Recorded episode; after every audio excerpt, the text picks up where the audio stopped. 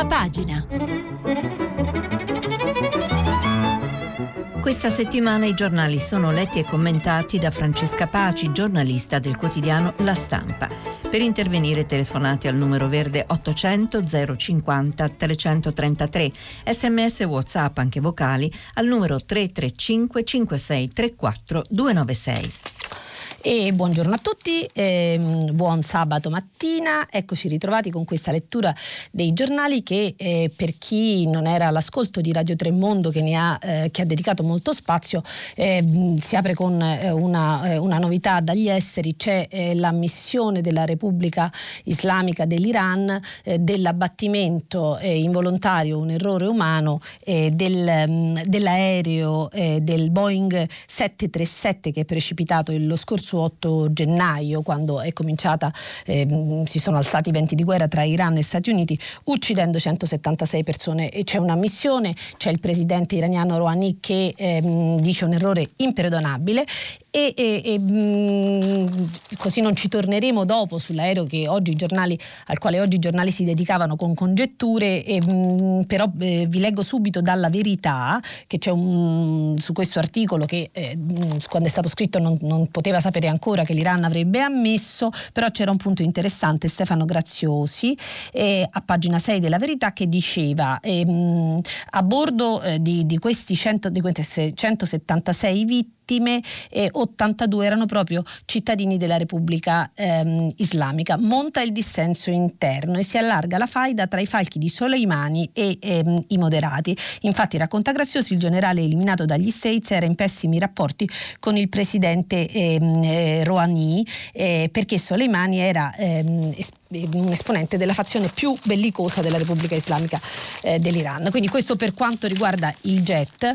E, mh, Mm, per il resto eh, i temi oggi sono molti, io comincerò di nuovo eh, dall'Italia dove c'è un seguito della crisi eh, all'interno del Movimento 5 Stelle con eh, la, l'intenzione di, Ma, di, di, Maio di lasciare la guida politica e, mm, e, e, mm, chiaramente tutte le questioni che riguardano i referendum, la giustizia e, poi sugli esteri eh, di nuovo eh, la Libia dove si parla adesso di una, ehm, una, missione navale dell'Unione Europea, c'è Sarragi che dovrebbe arrivare arrivare eh, a Roma e, eh, e, poi ovviamente l'Iran, le conseguenze sulle borse che hanno tenuto, quindi sembra che stiano credendo alla de-escalation del conflitto tra Stati Uniti e Iran. Allora, cominciamo con l'Italia, cominciamo con l'Italia, i temi ve li ho annunciati. Comincerei però dalla partita elettorale che eh, eh, ha ehm, diciamo una serie di eh, tasselli, eh, partita elettorale, ho detto partita più che altro partita politica in vista delle elezioni eh, regionali. E, ehm, quello che è successo ieri è stato che la Lega ha salvato il referendum eh, contro il taglio dei parlamentari, facendo infuriare ovviamente i 5 Stelle e, ehm, e, e su questo vado subito al messaggero dove c'è un editoriale di Luca Ricolfi in eh, prima pagina di cui vi leggo alcuni stralci. Dice Luca Ricolfi, un paio di giorni fa i partiti di maggioranza hanno fatto depositare alla Commissione Affari Costituzionali della Camera una nuova proposta di legge elettorale che alcuni hanno già battezzato Germanicum, causa vaghe somiglianze con il sistema tedesco. Si prevede in sostanza un ritorno al proporzionale con una soglia di sbarramento al 5%, corretta con un fumoso diritto di tribuna, un meccanismo per dare qualche seggio anche ai partitini incapaci di raggiungere la soglia del 5%. Fra qualche giorno la Corte Costituzionale dovrà decidere sull'ammissibilità del referendum proposto eh, dalla Lega. E quali conseguenze eh, possono esserci? e continua Ricolfi a pagina 22 perché i referendum sono due, sono appunto quello per il taglio dei parlamentari e quello sulla legge elettorale, ehm, da qui la complicazione.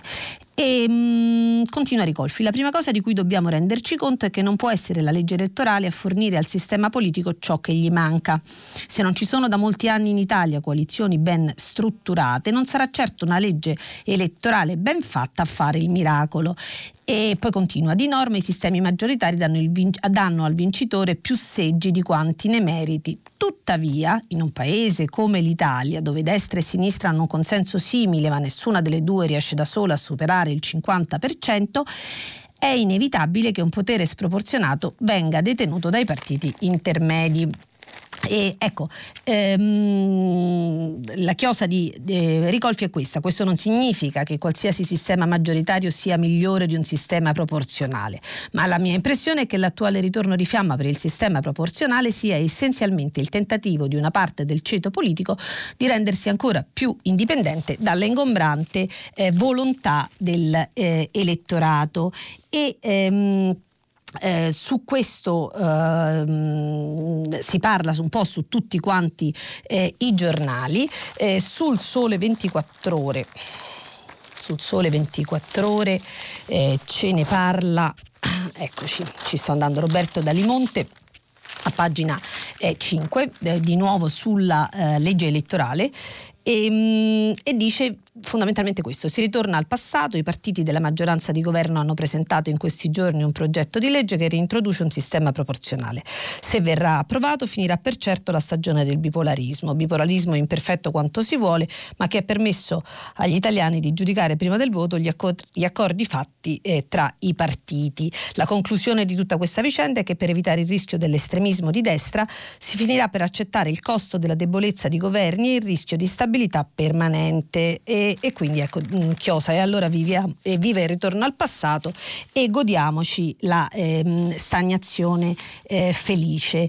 E ehm, ne parlano in molti eh, di, di, questo referendum sulla legge elettorale, eh, ne parla anche Sabino Cassese eh, sulla, in prima pagina, eh, ci sto andando eh, in prima pagina del Corriere della Sera eh, con un titolo che è Tarzan perduto nella giungla eh, elettorale. E, mh, questi sono eh, i commenti. in realtà le reazioni politiche se ne trovano diversi.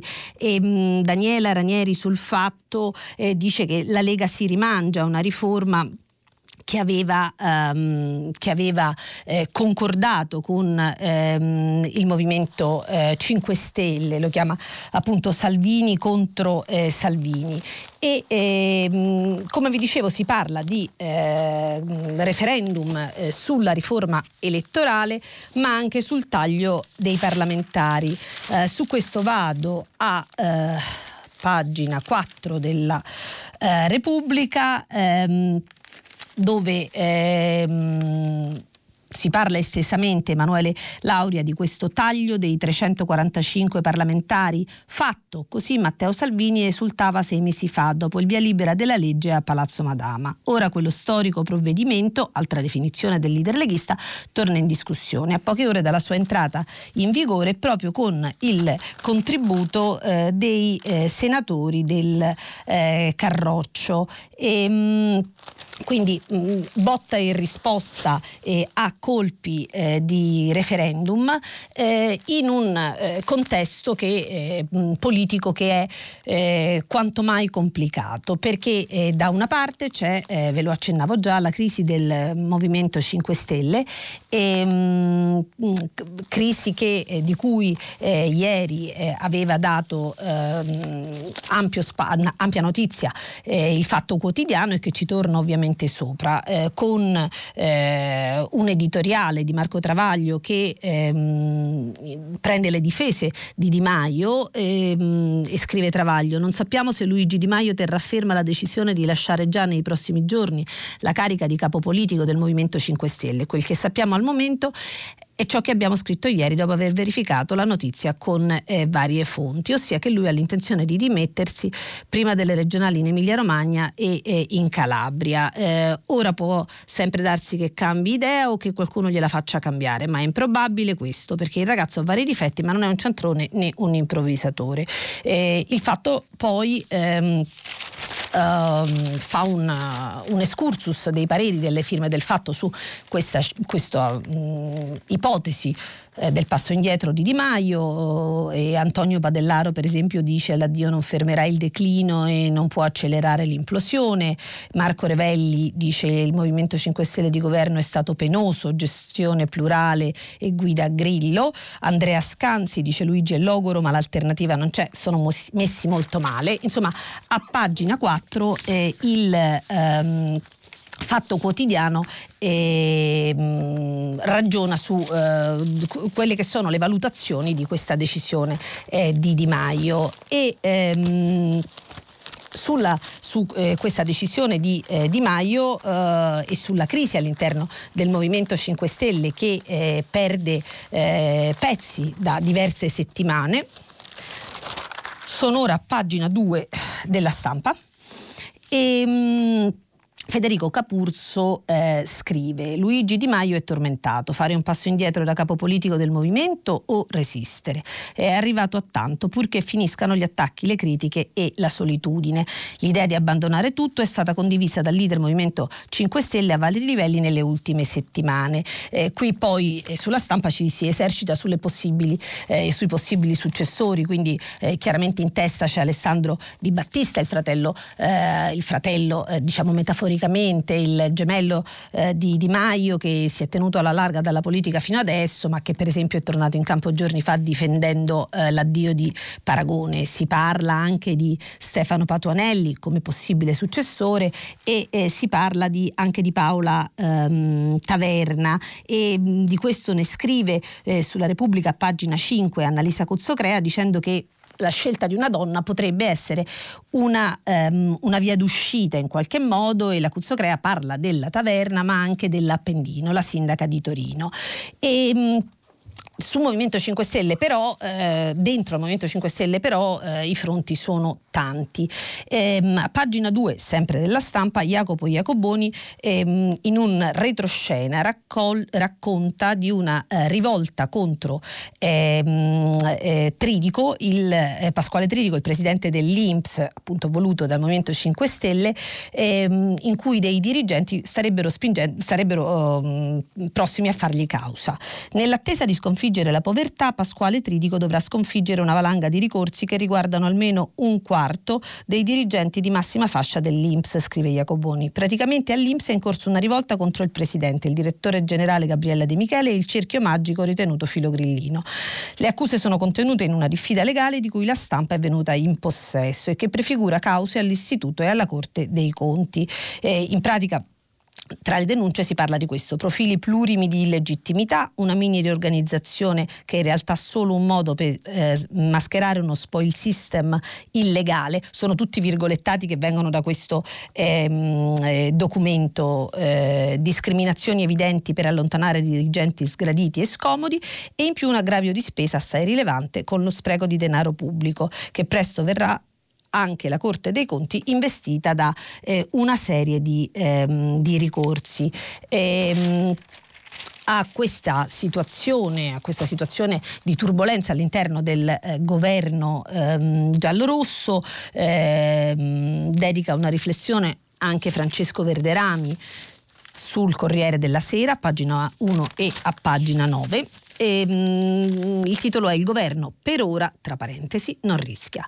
Per una volta maggioranza e opposizione concordano, dice Francesco Verderami. È più facile che Meghan mandi in crisi la monarchia britannica piuttosto che i grillini mettano in crisi il governo italiano e, e continua. Le difficoltà eh, del movimento appaiono ad alleati e avversari per quello che sono. Una crisi politica sfociata in un regolamento di conti interno che per ora non si proietta sulla stabilità dell'esecutivo. E, salto. Una cosa è certa, quando si apriranno le urne in Emilia Romagna e Calabria, oltre a vedere chi avrà vinto, bisognerà leggere le percentuali grillini e ad analizzarle con particolare attenzione saranno Zingaretti e Salvini. E, salto ancora perché il ghiaccio che si stacca dalla l'iceberg grillino fa rumore, ma c'è anche la neve che si scioglie e dentro il PD persino un paio di ministri meditano se convenga andare alle urne dopo l'approvazione della legge elettorale. Insomma, qualcosa unisce il vorrei ma non posso di Zingaretti con il vorrei ma non ci riesco di eh, Salvini. E, ehm, Zingaretti che, ehm, Zingaretti che eh, parla eh, a La Repubblica eh, a pagina 1 ehm, e 2, è un colloquio con Massimo Giannini e parla del PD in realtà più che del governo. il titolo è PD Cambio tutto. E, mh, eh, Zingaretti dice che a due settimane dalle regionali eh, è presto per parlare addirittura di cambiamento di nome e, e del simbolo, eh, ma annuncia apro alle sardine, alla società civile e ehm, agli ecologisti. Non dobbiamo essere pigri, eh, dice Zingaretti a Massimo Giannini, io ho scommesso tutto su unità e apertura. Ho vinto il congresso dell'anno scorso nello spirito di Piazza Grande, lontano dagli schemini politici e vicino eh, alle eh, persone. Ehm, risponde anche alla domanda sulla subalternità ai 5 Stelle eh, del PD e dice il loro sfarinamento dimostra che l'Italia torna eh, al bipolarismo, quindi eh, a ehm, eh, una, una, contrapposizione eh, ecco, tra eh, destra e sinistra in qualche modo. E, mh, mm, ci, sono, eh, ci sono anche altri che ragionano di questo. E c'è il ehm, giornale, il giornale eh, dove ehm, a pagina 1 ehm, eh, eh, Alessandro Sallusti in un editoriale eh, dal titolo abbastanza significativo eh, sentenzia poca cosa o niente. Di Maio si è sorpreso che i 5 Stelle abbiano deciso di farlo fuori, in realtà è sorprendente che stia ancora lì dopo i disastri che ha combinato e quindi poi elenca eh, tutti, tut, tutti i, i, fallimenti della gestione di Maio e, e però arriva ad oltre. Ecco, Di Maio però è poca cosa, peggio di lui ha fatto il premier per caso Giuseppe Conte, uno che ha tramato per farlo fuori ed è ora a un passo da riuscirsi.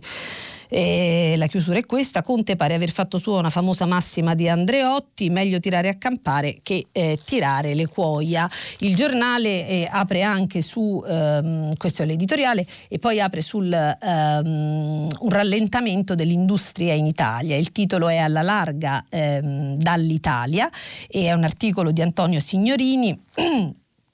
che dice la situazione dei conti italiani è sempre più critica, mentre la produzione industriale fa segnare l'ennesimo stop, da Bloomberg arriva un allarme eh, ai mercati finanziari. Evitate di investire sui titoli di Stato italiani perché il paese eh, è eh, instabile.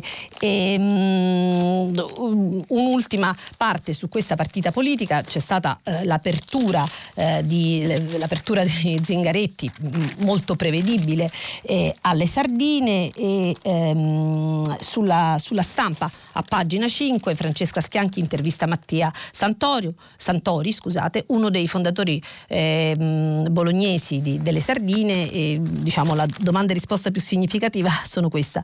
Gli chiede la Schianchi, si può dire che le sardine sono di sinistra? Secondo me no, risponde lui, nel momento in cui raccogliamo consenso trasversale.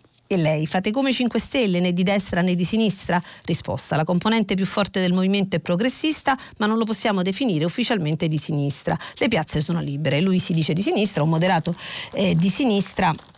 Eh, ma eh, ecco, eh, parla di un movimento che è più articolato, eh, a loro si dedica anche eh, Libero che eh, invece li attacca duramente, Azzurra Barbuto a pagina 4 di Libero, il titolo è, è, eclatante, La sardina Mattia Santorio è solamente un pesce lesso e dice che è sempre in televisione ma non si capisce bene quello che vuole e invece di dare una scossa alla sinistra dovrebbe prima rivoluzionare eh, se stesso. E, mh, mm, si torna, eh, ci torna in particolare la stampa sul tema delle gallerie, ieri e il quotidiano per cui lavoro aveva aperto sul problema delle gallerie, su questo rapporto sulle gallerie in condizione di instabilità e fa eh, una mappa mh, a pagina 6 ehm, delle, eh, della, mh, delle, gallerie a rischio, eh, considerando anche che poi eh, quando si parla di gallerie a rischio magari eh, certe volte i toni possono, eh, possono far pensare a gallerie che franano, si parla in molti casi di mala manutenzione.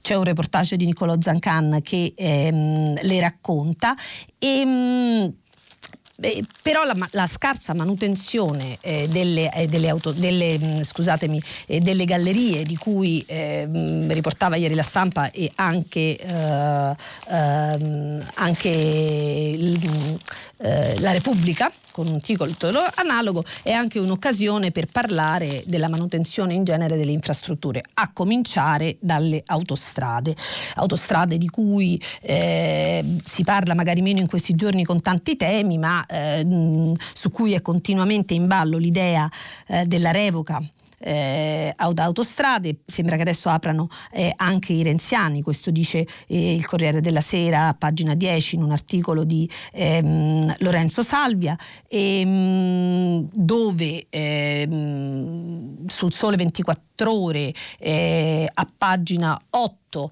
eh, la ministra De Micheli annuncia lo stanziamento di altri 250 milioni, ma ehm, eh, a sintesi c'è un, un, editoriale di avvenire in prima pagina di Massimo Calvi che ehm, si intitola Le responsabili concessioni. E eh, scrive Calvi: Cosa è giusto fare ora con autostrade per l'Italia? Come dovrebbe agire il governo dopo il crollo del ponte Morandi di Genova che il 14 agosto 2019 ha provocato la morte di 43 persone? Le ipotesi sul tavolo sono sostanzialmente due: la revoca della concessione ad Aspi oppure la revisione del contratto prevedendo tariffe più basse per i pedaggi e maggiori investimenti nelle infrastrutture. La via della maxi multa resta possibile, ma in ogni caso sarebbe complementare parlamentare e tutti concordano sulla necessità di risolvere in tempi brevi, però eh, ecco il senso dell'articolo è questo, c'è una contrapposizione tra eh, l'intervento dello Stato e la revoca ai privati o eh, ancora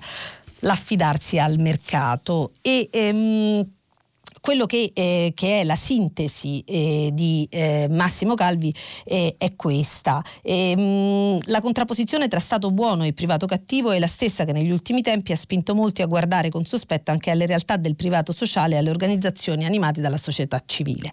La ricostruzione della fiducia e della necessaria tensione etica in un paese è possibile solo se tutti i soggetti, i cittadini, la società civile, i privati e nelle sue articolazioni anche lo Stato, si assumono insieme eh, la eh, responsabilità e eh, sull'Italia ancora c'è eh, la eh, partita della giustizia la partita della giustizia con la prescrizione, prescrizione eh, eh, da discutere prima o dopo le eh, elezioni in Emilia Romagna. Adesso Francesco Bei sulla stampa a pagina 5 ci dice che il voto su Salvini sarà anticipato al 16 gennaio. Ieri avevamo visto che sarebbe, sembrava che fosse in procinto di essere spostato dopo le elezioni, invece eh, l'idea del Presidente, scrive Bei, sarebbe quella di anticipare di un giorno la scadenza al 16 gennaio, eh, perché si è eh, capito che la scadenza non è il 20 ma il 17 gennaio.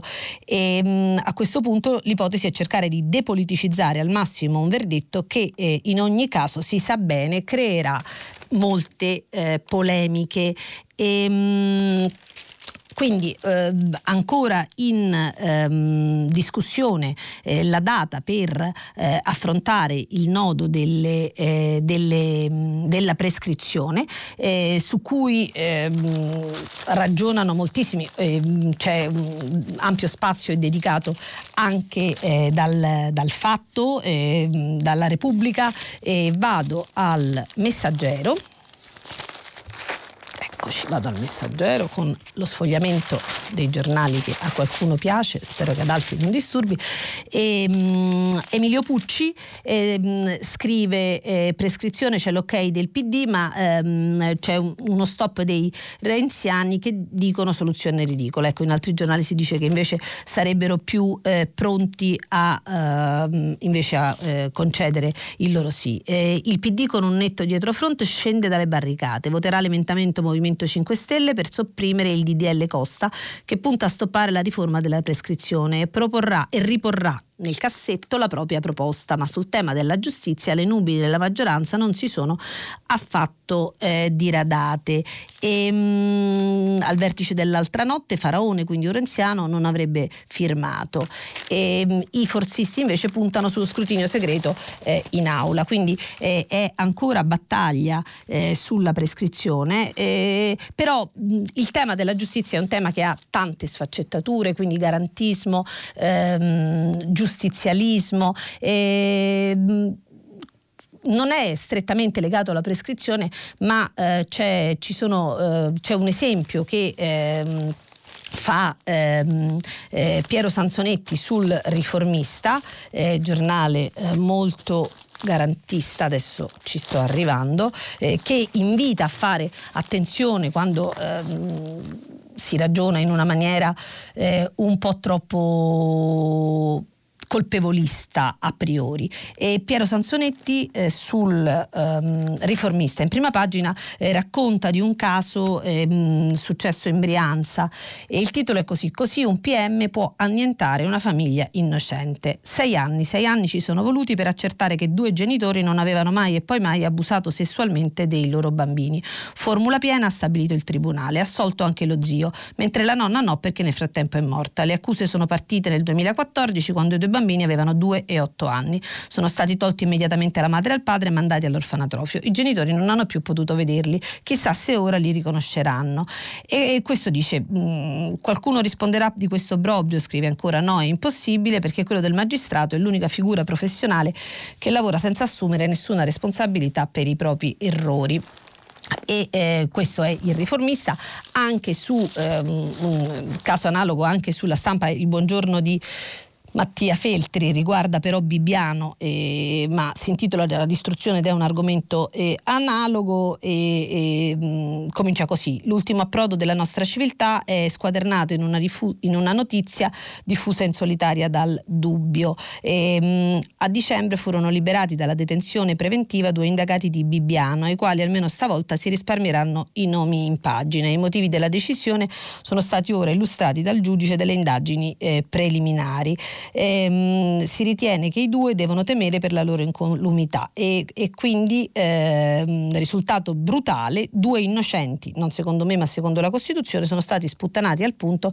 da doversene stare alla larga dal consesso umano eh, per non ricavarne sputi eh, o botte. Ecco, anche Mattia Feltri è, molto, è, una posizione molto dura contro il giustizialismo, eh, però ehm, vi, eh, eh, vi ehm, ripeto ci sono posizioni differenti, ecco appunto sul fatto si dedica ampio spazio a pagina 7 eh, sulla necessità di eh, andare avanti sulla linea dello stop alla prescrizione. E ehm, un altro tema di Italia, prima di passare alla, agli esteri, è eh, Foggia. Foggia nei giorni scorsi una signora ci aveva telefonato, un'ascoltatrice ci aveva telefonato ehm, parlando della condizione in cui vivevano e delle manifestazioni che avevano in programma insieme a Libera e queste manifestazioni eh, ci, sono, eh, ci, sono, state e mh, mm, le raccontano su La Repubblica eh, Carlo Bonini e Giuliano Foschini. Giuliano Foschini che a pagina 18 è andato proprio a Foggia dove eh, 20.000 persone sono scese in piazza e eh, Carlo Bonini a pagina 33 della Repubblica gli dedica un eh, ragionamento e chi è questo? Quel popolo che sfida i boss. I 20.000 che ieri pomeriggio hanno attraversato Foggia contro la più feroce, resiliente e impermeabile delle mafie, la quarta mafia, parlano all'intero paese, prima ancora che ad una città e la sua martoriata provincia, la seconda più grande d'Italia per estensione. Raccontano di una guerra di liberazione che non solo è cominciata ma può essere vinta. Non afferrare la mano che è stata tesa ieri non in segno di disperazione ma di voglia e di impegno nel riprendersi una terra e il suo futuro sarebbe imperdonabile. Da ieri sappiamo che parte, da che parte hanno scelto di stare i 20.000 eh, foggiani, quindi ehm, eh, Foggia che eh, dice no ehm, e che l'aveva detto eh, attraverso questa eh, signora, che, questa ascoltatrice che aveva eh, telefonato nei giorni scorsi qui da noi.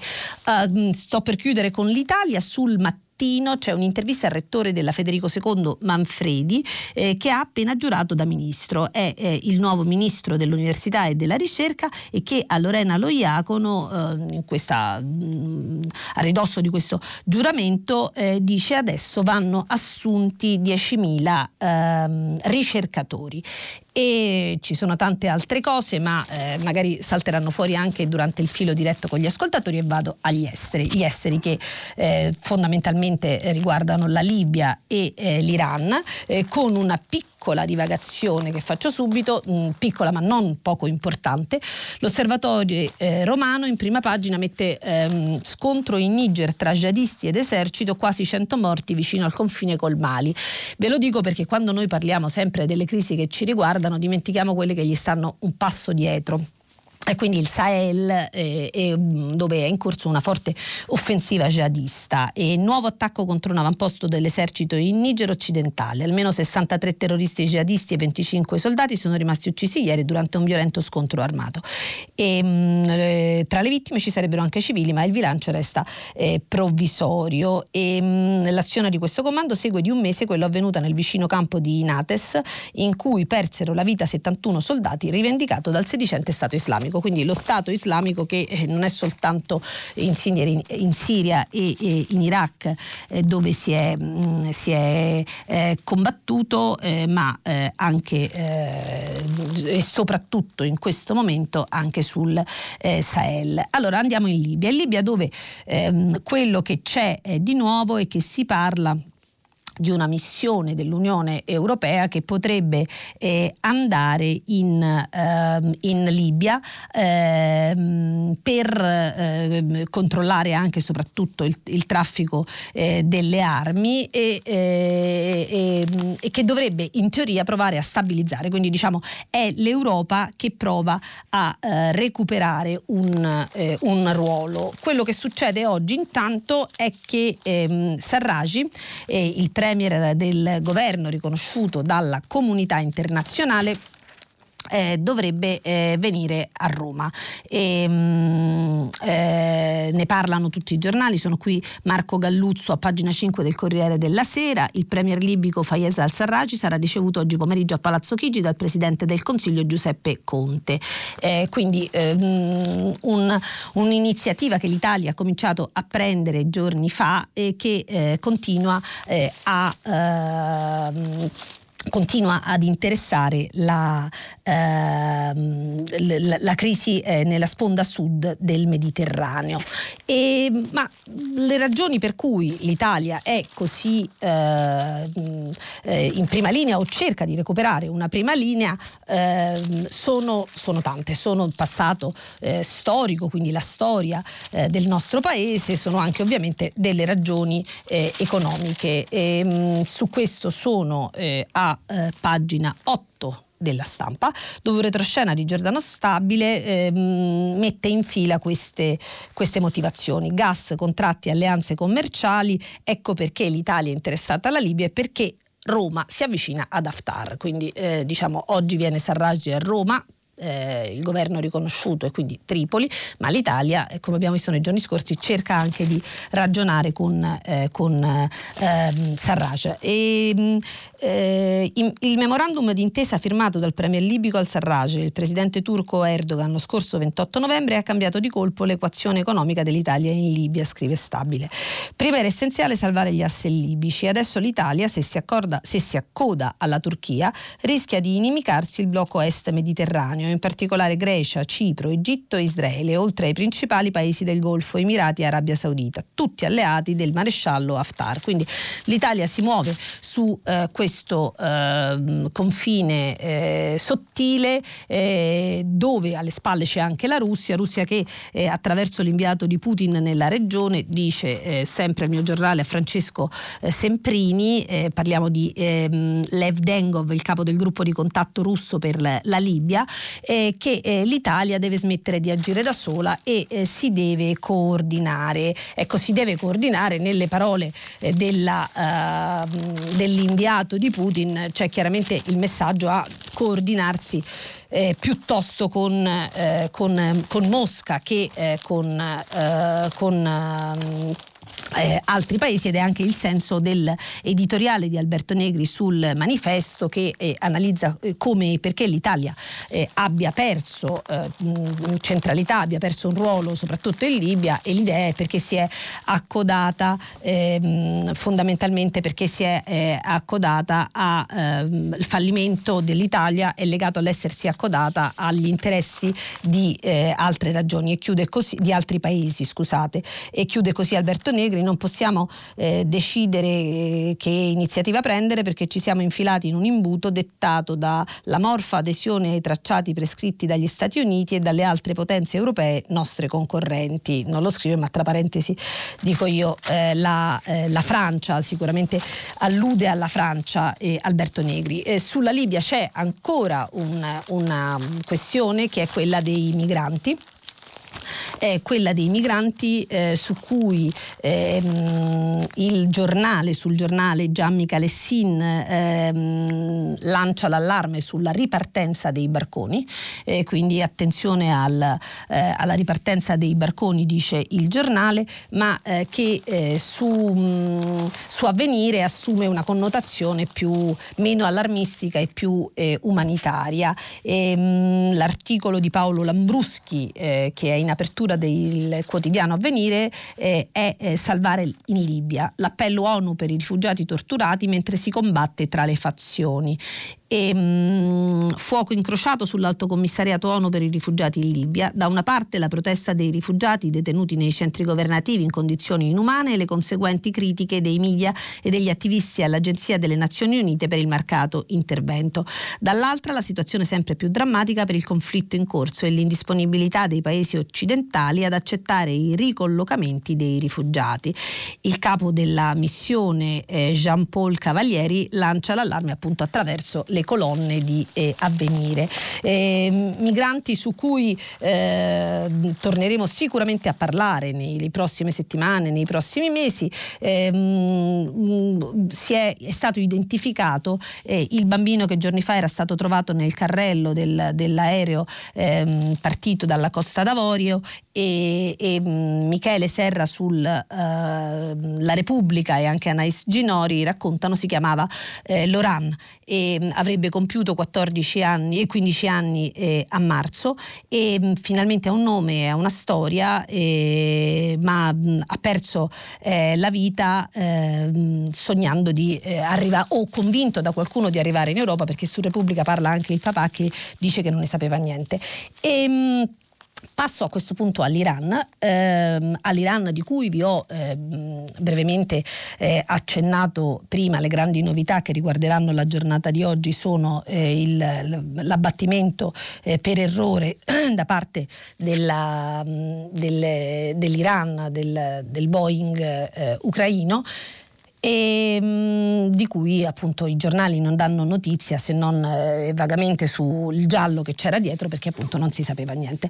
E, mh, mm, però eh, su eh, ci sono eh, altre questioni, eh, altre questioni e mh, soprattutto sia Daniele eh, Raineri sul ehm, foglio e eh, Lorenzo Cremonesi sul Corriere della Sera raccontano di una splendida piazza irachena. Noi spesso ci dimentichiamo che tutto quello a cui abbiamo assistito nei giorni scorsi è avvenuto eh, in una proxy war tra Stati Uniti e Iran che si è eh, di fatto combattuta nei, eh, sul territorio dell'Iraq. ecco, um, scrive Renieri, sempre ieri pomeriggio a 3.000 km di distanza le piazze dell'Iraq ehm, dalla capitale Baghdad al sud del paese si sono riempite come mai si era visto prima di manifestanti che protestavano contro le ingerenze straniere, sia quelle dell'Iran eh, sia quelle americane. Ed è la stessa cosa che eh, scrive ehm, eh, Lorenzo Cremonesi via l'Iran e via l'Iraq. Ecco, ci siamo dimenticati di eh, questi eh, degli iracheni che eh, ultime, negli ultimi mesi, a partire da settembre, erano scesi in piazza proprio eh, protestando contro l'ingerenza dell'Iran, eh, ovviamente anche contro la presenza degli Stati Uniti, i due con costi molto forti, almeno 500 morti. all'Iran si dedica anche il Sole 24 ore che in prima pagina parla delle borse mondiali mondiali, scampato pericolo, ehm, eh, scrive il Sole 24 ore in un articolo di eh, l'Ops, la strategia della tensione di Donald Trump non ha spaventato gli investitori per ora, le borse superano tutto sommato indenni la settimana ad alta tensione in Medio Oriente con i tre principali indici di Wall Street che hanno centrato nuovi record nella seconda settimana finanziaria del eh, 2020.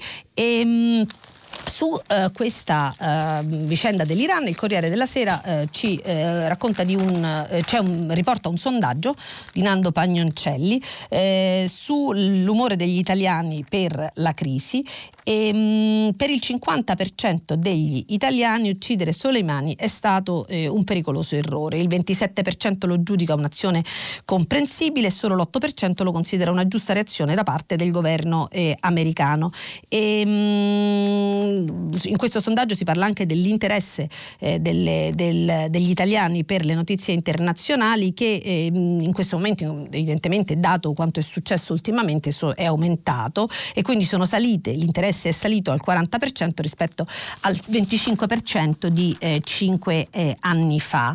E, mh, mm, sempre sul Corriere della Sera quando si parla delle eh, sanzioni che ehm, Adesso eh, eh, gli Stati Uniti eh, minacciano eh, di, mh, le sanzioni con cui Trump eh, minaccia di stritolare l'Iran, eh, sanzioni che sul Corriere della Sera si dice in un articolo di Fabrizio Massaro peseranno moltissimo sull'Italia che è un partner dell'Iran per circa 4 miliardi, ma c'è una piccola noticina che vi volevo dire quando si parla poi delle, della, della, politica estera. Ecco, e, mh, mm, mentre soffiano venti di guerra con l'Iran, d'escalation per fortuna negli ultimi giorni, eh, c'è eh, il presidente degli Stati Uniti Donald Trump ha inviato al leader nordcoreano Kim Jong-un un messaggio di auguri per il suo 36 compleanno. Ecco, questa è una cosa che molti non eh, capiscono in Medio Oriente perché appunto eh, il presidente eh, americano sia pronto a dialogare con la Corea del Nord mentre invece eh, abbia atteggiamenti altalenanti rispetto in questo caso all'Iran. Però appunto in tanti eh, pensano che, che, che mh, le, le, sorti di questa escalation de-escalation possano eh, anche mh, vedere un'ipotesi di rimettersi al tavolo, considerando anche il, lo storico notorio pragmatismo degli ayatollah. Eh, ancora notizie di esteri, si vota oggi a Taiwan, ne avevamo accennato ieri, ne parlano la Repubblica con Filippo Santelli a pagina 6 e anche il Corriere c'è eh, la Repubblica, eh, 24, eh, a pagina 24 eh, torna sull'Australia, altri non lo fanno, ci sono manifestazioni in piazza contro il Premier accusato di ehm, mh, sminuire eh, la, la, la, la, causa degli incendi eh, come causa legata al cambiamento climatico e mentre invece, mentre, mentre invece appunto, si ha, ha, dato molto la colpa ai piromani. E mh, c'è anche su questo un articolo di Veltroni sul Corriere della Sera che dice attenzione l'Australia ci riguarda perché anche l'impero romano crollò eh, in parte per un cambiamento climatico. Una cosa molto interessante è eh, sul Sole 24 ore eh, a pagina 17 due pagine che parlano dell'emergenza demografica nell'est Europa e di una nuova iniziativa di Orban che ha inventato la, natal- la natalità di Stato. E, ehm, dicono eh, in un articolo Beda Romano e Miraglia, trattamenti di fecondazione in vitro a spese dello Stato senza liste d'attesa e nazionalizzazione delle cliniche specializzate in fertilità che diventano una sorta di monopolio perché operanti in un settore strategico. L'Ungheria di Viktor Orban, che non vuole i migranti ma padisce un inesorabile calo demografico, inserisce un altro tassello nella strategia per eh, aumentare la natalità, quindi la battaglia per eh, la natalità. Eh, si parla ancora addirittura di reali nel Regno Unito. Questo è interessante perché per esempio il giornale si domanda se Meghan e Harry siano viziati o ribelli e mai il Corriere della Sera a pagina eh, 15 racconta che avrebbero già depositato eh, un marchio, eh, un marchio per eh, la Sussex SPA che eh, su oltre un centinaio di prodotti che potrebbe valere un milione di dollari eh, al giorno. quindi cosa fanno i reali? Tanti altri articoli interessanti, il ritorno di Habermas a 90 anni eh, con un libro eh, a pagina, quindi il grande filosofo a pagina 35 eh, di Repubblica, un divertente articolo di Gianni Riotta a, pagina 26 eh, della stampa. Ehm, sulla, eh, sul eh, proibizionismo eh, degli alcolici negli Stati Uniti, quindi eh, la storia di come il, prote- il, pro- eh, scusate, ehm, il, proibizionismo ha segnato eh, il cinema, la letteratura, il grande Gatsby ed è poi stato abolito. E, ehm, e ehm, ancora un'ultima cosa sul foglio di ehm, sul foglio un articolo di Michele Masneri che irride un po' eh, la questione delle librerie di cui avevamo parlato nei giorni scorsi. Michele Masneri dice le librerie chiudono ma diciamo la verità eh, alcune di queste librerie eh, fanno schifo, ecco dice proprio così. Eh, io mh, mm, penso che debbano restare aperte ma insomma eh, questo è. Eh, adesso finisce questa prima parte della rassegna stampa, dopo una breve pausa pubblicitaria ci sarà il filo diretto con gli ascoltatori. Si apre adesso il filo diretto di prima pagina pagina. Per intervenire e porre domande a Francesca Paci, giornalista del quotidiano La Stampa, chiamate il numero verde 800 050 333. Sms WhatsApp anche vocali al numero 335 5634 296. La trasmissione si può ascoltare, riascoltare e scaricare in podcast sul sito di Radio 3 e sull'applicazione Rai Play Radio.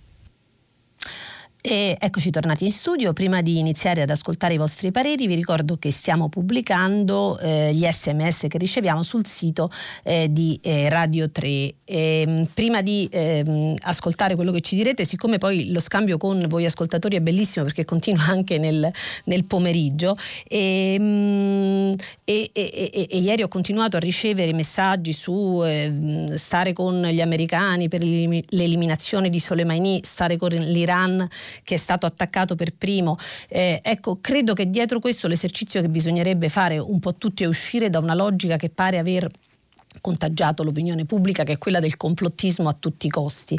E, mh, su, le cose sono complicate e vanno lette nella loro complessità cercando di eh, trovare i fili, mettere insieme i tasselli, fare delle mappe, frecce e collegare quello che succede.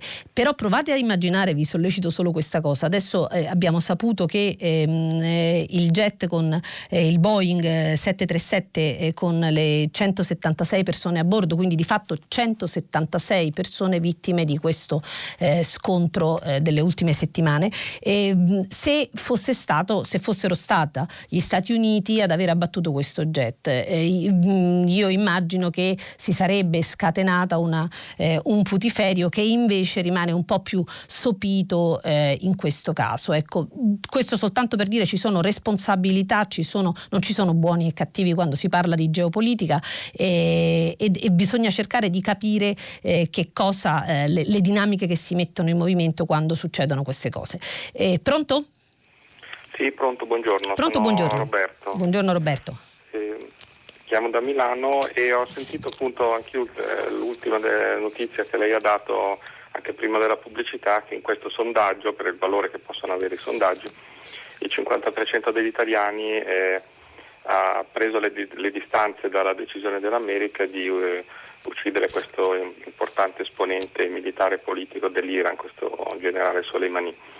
E, e appunto anch'io immagino che eh, questa posizione possa essere un po' dettata dalla, eh, da quest'idea che eh, comunque eh, non si veda un, un, lato positivo importante che, che, c'è in altri paesi che forse se il sondaggio eh, è vero non c'è in molti italiani, cioè il fare emergere la verità.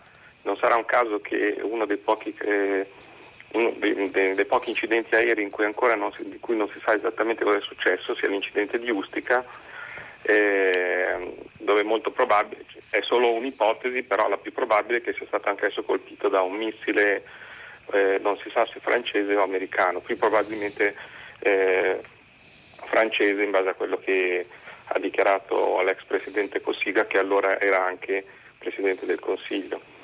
Eh, però, ripeto, eh, la verità non, in questo caso non è stato possibile eh, che emerga, che insomma è, è abbastanza mh, mm, una cosa eccezionale se pensiamo che l'Iran è un paese così ermetico eppure la verità l'ha detta. Noi in teoria siamo un paese democratico eppure abbiamo così tanti segreti Assolutamente. e quasi li, li, li consideriamo una virtù avere tutti questi segreti. Guardi, assolutamente pensavo questa mattina eh, quando ho visto eh, la, sulla BBC che appunto eh, l'Iran eh, ammetteva eh, questa, questa, tragedia, pensavo appunto quanto eh, nonostante nei giorni scorsi ci sia stato un braccio di ferro, no? non siamo stati noi, mettiamoci tutti insieme intorno a un tavolo e vediamo che cosa è successo con i resti dell'aereo, eccetera, quanto invece appunto sia già adesso emerso il presidente eh, Rouhani abbia detto che è, imperdonabile. E, mh, mm, il sondaggio di Pagnoncelli, lei dice per quanto possano contare i sondaggi, ha ragione, ne abbiamo parlato eh, anche ieri, l'opinione pubblica è molto volatile, i sondaggi riescono ad afferrare soltanto delle linee in qualche modo di tendenza. Eh, gli italiani non, eh, appunto non concordano con questa azione, ma questo è anche abbastanza in linea con la posizione dell'Unione Europea, cioè eh, generalmente eh, i paesi europei insomma, si sono eh, schierati per eh, la linea del dialogo. Adesso faccio attenzione a non usare la parola de-escalation perché c'è Simone LC che ha scritto vi imploro di non parlare di escalation, quindi è de-escalation eh, ovviamente. quindi faccio lo sforzo, quindi eh, dico ehm, l'Unione Europea è stata molto eh, allineata nel dire no, diciamo non è questo il modo di eliminare, eh, di, di, affrontare la questione iraniana, d'altra parte l'Unione Europea e eh, i paesi dell'Unione Europea e, e anche l'Italia eh, sono stati eh, all'opposizione rispetto alla decisione di Trump di uscire dall'accordo sul nucleare con l'Iran, che invece l'Unione Europea ha difeso, continua a difendere, vediamo eh, che cosa, eh, che, cosa, succederà. Su questo mi viene in mente che eh, giorni, subito dopo l'assassinio di, di Soleimani c'era un tweet di Riccardo Nuri di Amnesty International che diceva Soleimani era, grosso modo diceva questo, era un assassino e nessuno lo rimpiangerà. Infatti non lo rimpiangono per primi gli iraniani e anche, eh, molti, e anche gli iracheni che sono in piazza in questi giorni, ma eliminarlo così è una cosa che viola il diritto internazionale. Adesso su questo si stanno esercitando eh, i giuristi, però mh, appunto mh, eh, ecco quello che io dicevo è cercare di seguire quello che succede, quindi anche l'interesse degli italiani cresciuto secondo Pagnoncelli per le vicende internazionali fino al 40% eh, è un segno positivo, cioè mh, si cominciano a leggere, a eh, provare a, a, ad, analizza, ad, analizzare eh, le storie che succedono eh, fuori dai nostri confini, che ci riguarda molto di più di quello che noi crediamo. Pronto? Pronto, buongiorno. Buongiorno. Bernardo. Buongiorno signora Francesca. Buongiorno Bernardo. Io ho seguito, letto attentamente tre volte prima di telefonare la distruzione di Mattia Feltri che c'è stamane sulla stampa e decisamente ho riscontrato quanto segue.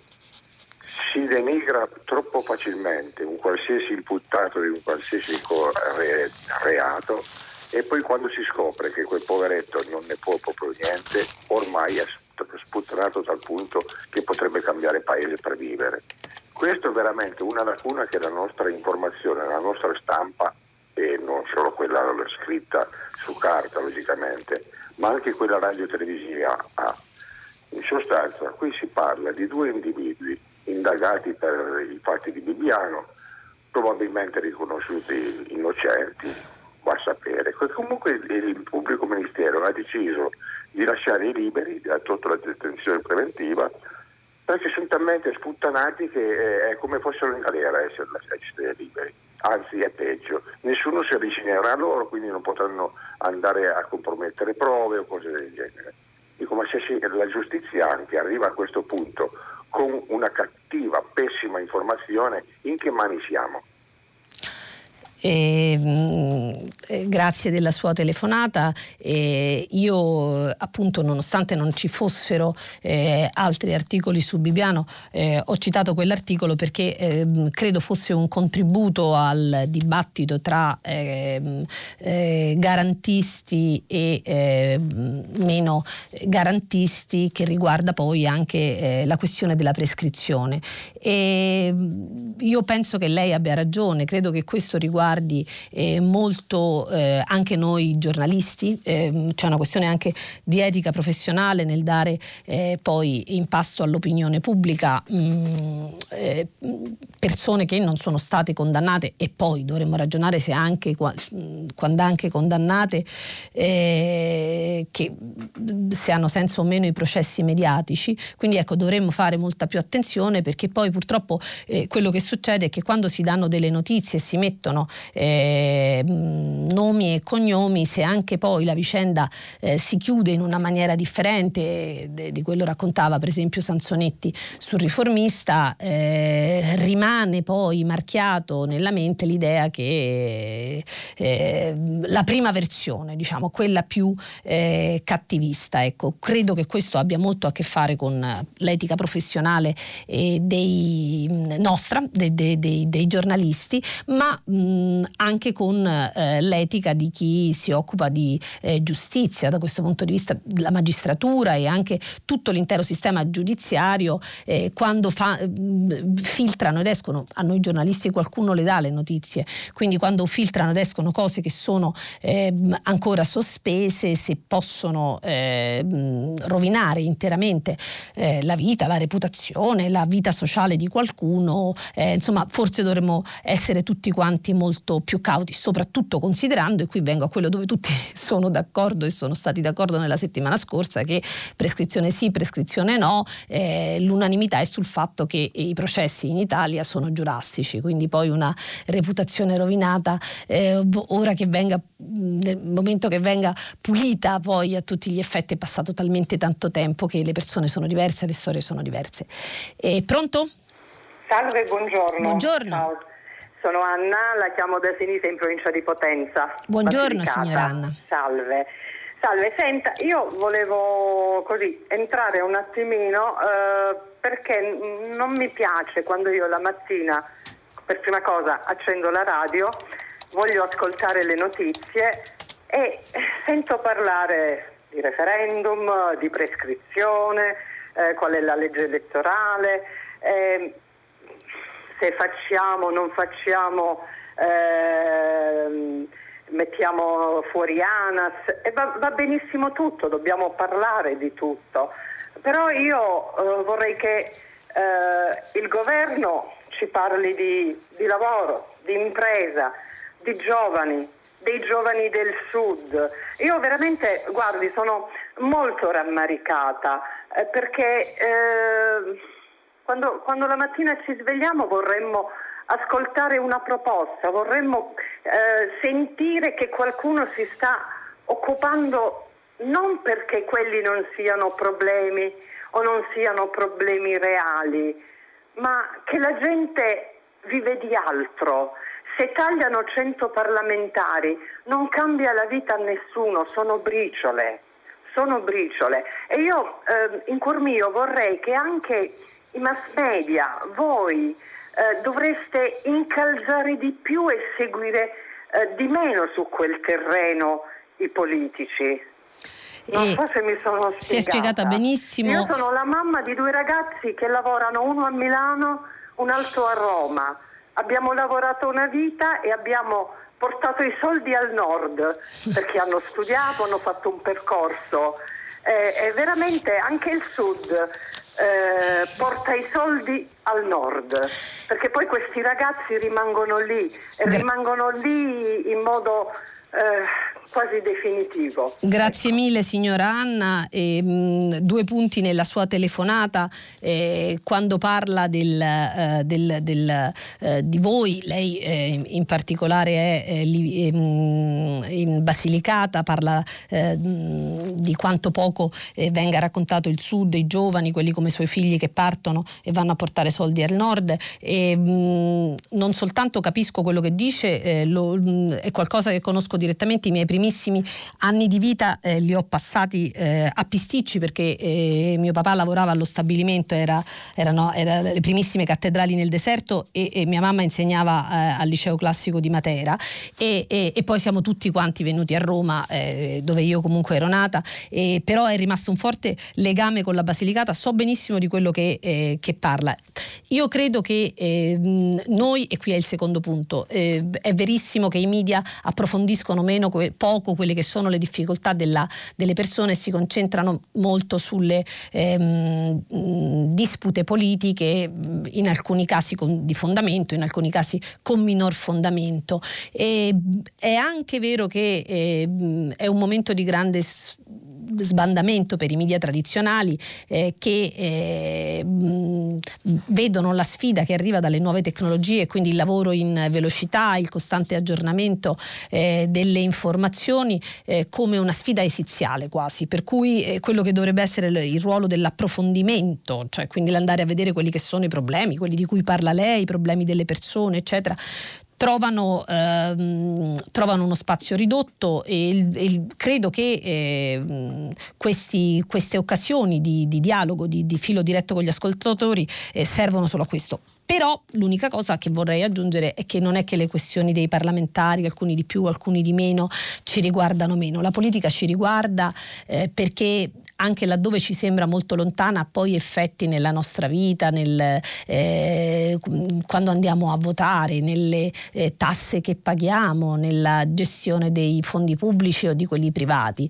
Eh, quindi una mescolanza delle due cose, ma certamente con ehm, un, un, impegno che dovrebbe essere maggiore da parte nostra nel, eh, nel, nel capire quelle che sono ehm, i fronti su cui le persone eh, combattono tutti i giorni e leggo qualche messaggio che arriva, eh, sono appunto moltissimi sulla questione della giustizia. Eh, buongiorno, sono Bruno da Imperia perché lei non ribatte al riformista dicendo che Giulio Andreotti non sarebbe stato prescritto per mafia ma bensì condannato. E, mh, mm, secondo lei per il Paese è meglio un errore giudiziario in meno o un presidente del Consiglio impunito per reati gravissimi, grazie. E un altro messaggio invece dice politica e Parlamento subalterni alla magistratura in Italia governata da impiegati circondati da alunni di superiorità. Eh, e un terzo ancora, Anna da Brescia, il giustizialismo lo fanno i giornalisti che fanno spettacolo e tiratura buttandosi a corpo e mente morta sulle indagini che possono colpire il loro pubblico presentando una ipotesi di accusa come una verità accertata. Altro atteggiamento mentale di si innescherebbe anche il protagonismo di tanti PM e non diciamo cose scorrette visto che i magistrati rispondono in sede civile. Ecco, quindi eh, fronti contrapposti ce ne sono molti, vi ho letto soltanto questi tre, eh, c'è quindi chi dice che la, la prescrizione eh, in realtà eh, salva la pelle eh, a colpevoli abili, di, ehm, abili nel, nel, prolungare i processi fino eh, ad esserne, ehm, ad, ad esserne liberi, chi dice che invece invece siamo controllati dai giudici, e, ehm, gli animi si scaldano. E a, ehm, non mi sottraggo però eh, a eh, lettore che mi chiedeva se io preferisco un errore giudiziario in meno o un presidente del Consiglio con reati gravissimi. E questo è un parere personale, ma io le dico, io personalmente eh, preferisco un, eh, un um, colpevole libero che un innocente in prigione. Questa è una posizione di cui Ovviamente adesso eh, verrò bersagliata, eh, però questo non, non, ha niente a che vedere con la riforma del sistema giudiziario in Italia che credo eh, abbia bisogno di più che eh, di una eh, rinverdita. E, ehm, mh, pronto? Pronto, buongiorno. Buongiorno. Buongiorno. buongiorno, non ho sentito il nome, mi scusi. Mustafa. Mustafa, buongiorno. Mustafa, eh, chiamo da Treviso. Treviso. Allora, io non riesco a darmi pace da ieri per la notizia del ragazzo trovato morto sul, nel carrello di un aereo. Io mi chiedo come nel 2020 un giovane può morire carbonizzato dentro un carrello senza che la cosa non dia fastidio a nessuno, perché veramente è una cosa che fa riflettere perché mh, mm, eh, non è la prima volta, è già successo e dobbiamo farsi delle domande. Eh, cosa spinge un giovane di 14 anni a eh, nascondersi eh, dentro un carrello di un aereo per raggiungere l'Europa? Oppure cosa spinge giovani ad affrontare il mar Mediterraneo per arrivare nelle coste italiane? Eh, sono domande che dobbiamo farsi. Io non sono riuscito a trattenere le mie lacrime ieri quando ho saputo che era un giovane di 14 anni. Eppure i media francesi hanno avuto il coraggio di chiamarlo clandestino. Non hanno voluto neanche dire la nazionalità, la nazionalità. Io ho letto i giornali francesi all'inizio, tutti hanno parlato di un clandestino che è morto, così, come se fosse un, un animale. E dobbiamo farci queste domande, eppure un, il nostro ex ministro dell'interno queste cose li ha chiamati pacchia. Io non penso che sia una pacchia affrontare il mar Mediterraneo, non penso che sia pacchia eh, nascondersi dentro eh, una ruota di un aereo per raggiungere l'Europa. Pacchia sarà quello che fanno i politici. Gra- Pacchia grazie. sarà avere il potere di Grazie, poter rubare Mustafa. 49 milioni di euro. Grazie Mustafa della sua, eh, della sua telefonata, eh, anche perché nei giorni scorsi si era parlato di questo bambino della Costa d'Avorio, di questo ragazzino che appunto avrebbe compiuto, eh, Loran che avrebbe compiuto 15 anni ehm, tra poco. E mh, poi eh, un po' se ne sono tutti dimenticati, ha ragione lei, ci è tornato oggi eh, sopra eh, Repubblica, mi ha fatto pensare a quando nel 2015, eh, quando la crisi siriana andava già avanti da molto tempo, dal- nel 2011 eh, le, le piazze si erano ribellate al presidente Assad e poi era cominciata eh, la proxy war, del, la, la guerra, eh, ecco diciamo, non usiamo i termini stranieri, eh, la guerra combattuta da altre potenze sul territorio siriano che aveva portato eh, a, a- a già mh, eserciti di migranti, ma nel 2015 ci accorgemmo improvvisamente che i siriani emigravano perché fu trovato eh, il bambino, perché una foto raccontò del bambino Alan Kurdi eh, t- trovato morto eh, con- sulle spiagge di Bodrum in Turchia e, e allora ci fu un momento di grande eh, commozione, di grande partecipazione per il dramma dei profughi siriani eh, fino ad arrivare a dei paradossi per cui ci furono nei mesi successivi eh, dopo quella vicenda non soltanto le aperture di Angela Merkel che eh, prese un milione di immigrati, eh, cosa che poi ha pagato eh, duramente sul piano elettorale, ma eh, soprattutto che quando arrivavano i migranti, eh, se erano siriani, eh, venivano eh, presi in considerazione, gli altri no. Ci sono state situazioni in cui i migranti si mh, rovinavano le impronte digitali e buttavano i documenti per dire che erano siriani e magari erano afghani o venivano da altrove. Quindi è vero, la nostra empatia va a intermittenza, è vero, i bambini, i ragazzini ci commuovono di più e, mm, e- e- ed è vero che, eh, che questi fenomeni, che eh, la partenza di eh, eserciti di persone che cercano un futuro migliore eh, è qualcosa che non è un'emergenza di questi anni, è qualcosa che eh, c'è sempre stata, che eh, ha fasi più acute, fasi meno acute e, e che continuerà ad esserci. Anzi, i cambiamenti climatici parlano dei prossimi migranti ehm, che- dal- dal- dall'Africa subsahariana e da molti altri posti che saranno i migranti climatici in fuga da siccità e da, eh, da, mh, ehm, cambiamenti climatici che porteranno poi a eh, mh, terremoti, inondazioni e quant'altro. Forse però appunto quando queste- questi shock come il ragazzino Loran arrivano sono anche un modo per ragionare, per, per- per farci, per porci delle domande, come si pone eh, anche lei. Eh, adesso arrivano messaggi, cosa io ero sicura ma ve li leggo apposta. Er- Enrico mi dice ma gli Stati Uniti negli anni Ottanta hanno anch'essi abbattuto un aereo civile iraniano e non sono certamente incolpevoli.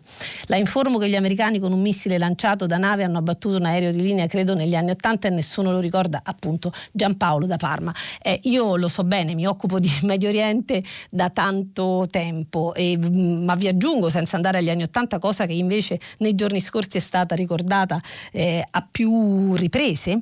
Ehm, vi vi aggiungo anche che non c'è bisogno eh, di andare così lontano rispetto a questo perché eh, per esempio anche la crisi eh, dell'Iraq è una crisi che eh, eh, la nuova crisi dell'Iraq eh, eh, che poi è seguita all'invasione dell'invasione del 2003 eh, ha visto ehm, eh, l'ingresso degli americani, la fine dell'era di Saddam Hussein e di fatto eh, ha eh, portato alla ribalta gli sciiti e quindi ha mh, scoperchiato il vaso di Pandora facendo entrare gli iraniani eh, in Iraq. Quindi nessuno è, nessuno è come dire, cattivo, buono, cioè non è una questione se gli Stati Uniti siano buoni o cattivi, già stata posta nei giorni scorsi questa domanda e ho risposto, qualcuno poi me l'ha ricordato, eh, ho risposto dicendo che la geopolitica eh, non, non, non, riguarda l'etica, nel senso che poi l'etica, eh, i principi, eh, i valori eh, hanno un, un ruolo nelle valutazioni dei fatti, ma per cercare di capire che cosa succede, per cercare di capire la crisi che in questo momento in corso tra l'amministrazione Trump e ehm, Teheran, eh, non ci serve ragionare chi è più buono e chi è più cattivo. Eh, facevo io questa considerazione perché in virtù dei tanti messaggi che eh, leggo immagino appunto se, eh, se fosse stato eh, ieri eh, l'aereo ucraino, se, fosse, se, se, se, gli americani avessero ammesso, se avessero ammesso che, di aver abbattuto un aereo, eh, quanti si sarebbero sollevati contro, contro questo. E non che non sia successo in passato e infatti si sono sollevati. Pronto? Pronto, buongiorno a lei signora Francesca. Buongiorno. Sono Carmine da Milano. Buongiorno Carmine. Ascolti, alcuni giorni fa è stato effettuato dalle forze dell'ordine in Calabria un blitz storico, si può dire, eh, da quanto lo si aspettava, nella piana di Gioia Tauro e di Rosarno. Dopo almeno dieci anni di denunce sfruttamenti evidenti e documentati eh, di lavoratori immigrati impegnati nell'agricoltura in quelle zone, retribuiti si fa per dire con 2 euro all'ora. Ora, quello che mi ha lasciato sconfortato ed avvilito per, eh, come ascoltatore, come cittadino, è l'immediata quasi rimozione dei mezzi di informazione, di politica e di opinione pubblica in generale per un fatto così significativo, perché soprattutto nessuno ha fatto notare o denunciato eh, in questi anni l'assenza dell'ex ministro leghista Salvini nel corso di alcuni episodi di violenza e sopraffazione perpetuati per anni nonostante i tour elettorali eh, in passato e in corso per le prossime elezioni in quella regione. Ecco, io volevo sottoporre alla sua attenzione attenta questa considerazione. La ringrazio, le auguro una buona giornata. Salve. E buongiorno Carmine, se lei dice che non c'è stata abbastanza copertura eh, di questo blitz, eh, ha ragione, credo eh, di averne letto sui siti i giornali del Sud, la Gazzetta del Sud ne hanno parlato, i giornali nazionali probabilmente ne hanno parlato meno e mh, ci vorrebbe spazio per tutte, per tutte queste informazioni, anche perché la piaga del cavolarato caporalato. Eh, qui eh, siamo, a, siamo, a, Roma e è, ben presente anche nella, eh, nell'agropontino. E, mh, le notizie hanno anche dei cicli. Eh, durante il, eh, il, governo giallo-verde, quando ministro dell'interno era Salvini, eh, e c'era quindi una, una mm, grande offensiva politica sulla, sulla, difesa dei confini nazionali e su, ehm, sui porti chiusi e quindi sul eh, rischio rappresentato dai migranti, anche laddove i numeri poi non confermavano quell'emergenza, è vero che diciamo quasi per controbilanciare eh, quella, quella, campagna eh, si raccontava molto anche di queste storie, quindi di San Ferdinando, di Rosarno e, e che adesso che eh, se ne parla meno e che adesso che il governo eh, giallo-rosso è concentrato su altre cose, quindi eh, sembra improvvisamente che i migranti non esistano più né come emergenza né eh, come bisogno di assistenza né come persone. E, mh, mm, sì, cioè il mondo va avanti anche quando ci sono dei titoli eh, che prendono il sopravvento a dispetto di altre notizie. E, comunque ha fatto benissimo a ricordarci di questo, eh, di questo blitz nella, nella piana di Gioia Tauro. Pronto? Pronto, buongiorno, sono Enrico da Milano. La chiamo relativamente alla Libia e alla Turchia. Buongiorno Enrico. Allora, il fatto che un paese della Nato abbia deciso di intervenire in Turchia a tutela di un interesse che io non riesco a identificare. Che Aspetti, mi scusi che la sento un po' lontano. Dicevo, il fatto che un paese sì. della Nato sia intervenuto in Turchia evidentemente per difendere un interesse difficile da comprendere perché è lontano in Libia dalla, intende? dalla sua zona. In Libia, sì, Ah, ecco. Allora dicevo, ma perché noi che siamo un paese della Nato altrettanto come la Turchia e che abbiamo deciso di appoggiare il governo che formalmente è approvato dalle Nazioni Unite, ma perché non interveniamo noi fisicamente? Noi abbiamo direi, ben più interesse che non i turchi o gli egiziani nella vita futura della Libia. Ci sarebbe qualcosa da censurare, visto che nessuno al momento ha censurato questo intervento della Libia da una parte e dell'Egitto dall'altra, cioè tutti e due sono legittimati a- ad aiutare la parte politica che loro ritengono vantaggiosa per loro. Noi abbiamo un, un governo che è riconosciuto dalle Nazioni Unite, abbiamo un interesse gigantesco in questa zona del mondo, ma perché non pensiamo, o se ci pensiamo perché non ci andiamo anche noi? Mia- questa è la mia considerazione. E grazie signor Enrico, la sua considerazione eh, è, è quella su cui si sono eh, esercitati ehm, colleghi, commentatori eh, in questa settimana in cui eh, si è parlato di guerra in Iran, ma c'è stato anche, eh, sono successe anche molte cose in Libia. E, mh, sembra che l'Italia stia eh, realizzando adesso eh, quanto aver preso una, ehm, una posizione eh, defilata eh, rispetto alla Libia eh, ci abbia penalizzato. E, penso che come, questo, come avviene in natura in politica e in geopolitica gli spazi vuoti vengono eh, occupati e quindi eh, la Turchia che peraltro ha ehm, tante ragioni, cioè da il vagheggiamento di, di un mh, ritorno a un'epoca ottomana quando eh, era in Libia all'epoca, ha mh, il fronteggiamento di mh, problemi anche interni che affronta eh, Erdogan, eh, si sia lanciata in questo spazio rimasto vuoto. E rimane un'iniziativa a cui però io voglio aggiungere una cosa. Si parla sempre dell'iniziativa italiana del, del, di Roma che dovrebbe riprendere eh, il ruolo che ha perduto. Io mi domando se eh, in questo momento eh, che cosa l'Italia anche se riprendesse il suo ruolo possa fare da sola. Così come mi domando quando si parla di, di come ci poniamo rispetto alla Libia, che cosa eh, la Francia possa fare da sola. La Germania eh, è un pochino coinvolta, ma fino a un certo punto mi domando se, eh, se, non bisognerebbe invece piuttosto unire le forze e porsi come attore grande, un attore eh, europeo rispetto agli altri protagonisti della crisi libica. Penso alla Russia, penso eh, alla Turchia che lei ha nominato, penso agli Stati Uniti che non si capisce in questo momento bene che cosa fa, vogliano fare, ma di sicuro eh, hanno gli occhi sulla Libia e penso alla Cina, di cui non si parla mai, ma che è lì. Quindi mh, l'Italia sì, ma insomma l'Italia da sola, piuttosto un ruolo più ampio. E tantissimi messaggi sulla prescrizione che io eh, vi leggo, la prescrizione Gerardo da Caposele dice la prescrizione fa bene ai potenti come Berlusconi che hanno evitato il carcere grazie a questo escamotage e ai miliardi per pagare i ghedini e le casellati che consentono di procrastinare i processi fino alla prescrizione.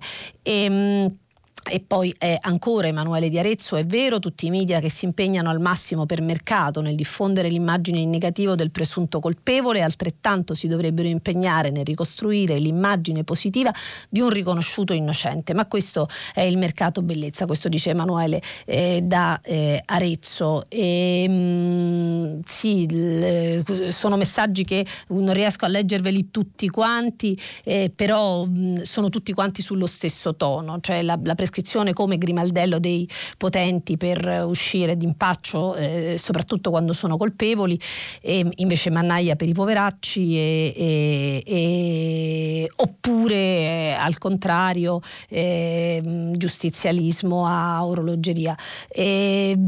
Ripeto, l- l- la durata dei processi dice parecchio sul eh, punto da cui probabilmente bisognerebbe cominciare. Pronto? Pronto, buongiorno, mi chiamo Teresa. Buongiorno Mi Teresa. Voglio parlare per via delle biblioteche che chiudono in tutta Italia, sì. quelle comunali e così via. Ecco, io ho fatto la bidella tanti anni nelle scuole medie.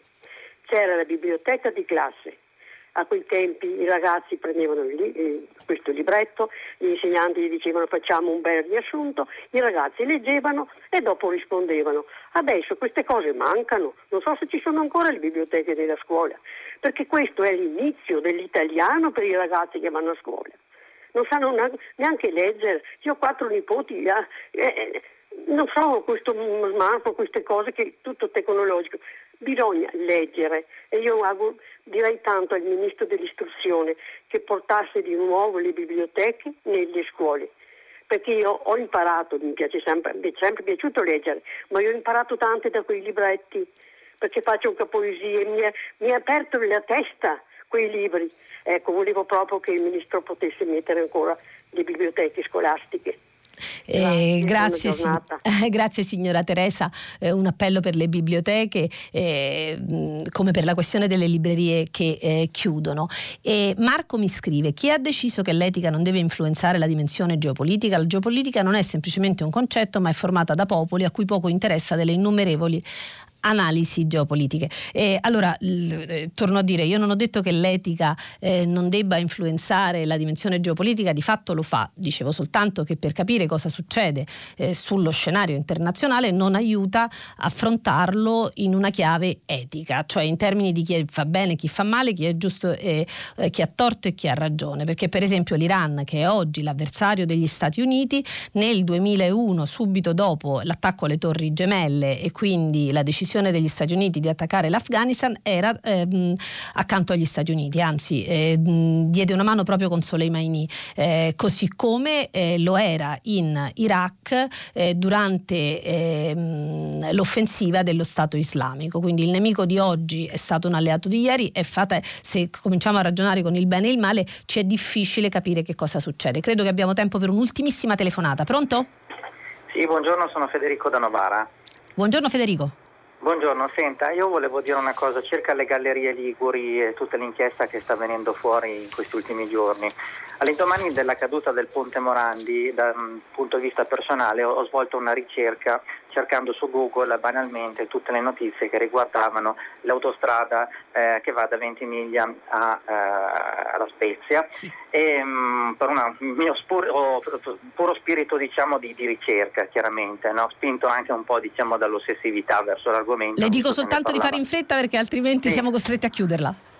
Ecco, io sono stupito che i mass media si stiano muovendo solamente ora, soprattutto il TG1 che negli ultimi tempi sta facendo una campagna pazzesca, che da una parte va bene, mi sta bene, ma io me l'aspettavo questa campagna due anni fa, al, al momento del crollo del ponte, non adesso, eh, dopo che crolla una galleria, perché è tutto online, basta fare una ricerca su Google, su, su uh, siti di informazione locale della Liguria e ehm, questo problema delle gallerie Liguri è documentato da almeno dieci anni. Grazie Quindi, mille. Dire, grazie. grazie. mille, eh, devo dire in questo caso a questo punto ha, ha, ragione, ma meglio tardi che mai che se ne, occupino, se ne occupino adesso. C'è ancora Liliana da Napoli che dice i quotidiani sovvenzionati che si fanno pubblicità eh, sulle presunte vittime di cattiva giustizia, eh, una giustizia giusta sono vergognosi, eh, però i quotidiani non sono più sovvenzionati da, da tempo e invece voglio leggere eh, Vale di Verona che mh, dà un messaggio a Mustafa. Grazie Mustafa per la tua indignazione, la penso proprio come te. Mi ferisce sempre il dramma dei migranti che affrontano viaggi della speranza in condizioni disperate. Eh, ho cercato di dare spazio a quello che eh, ho visto anche come tematiche compariva sui vostri messaggi. Per oggi noi ci fermiamo qui, la linea passa al GR3. Potete riascoltarci sul sito di Radio 3 o sull'app Rai Play Radio e noi ci sentiamo domani per la mia ultima giornata di conduzione eh, con voi. Eh, buon sabato!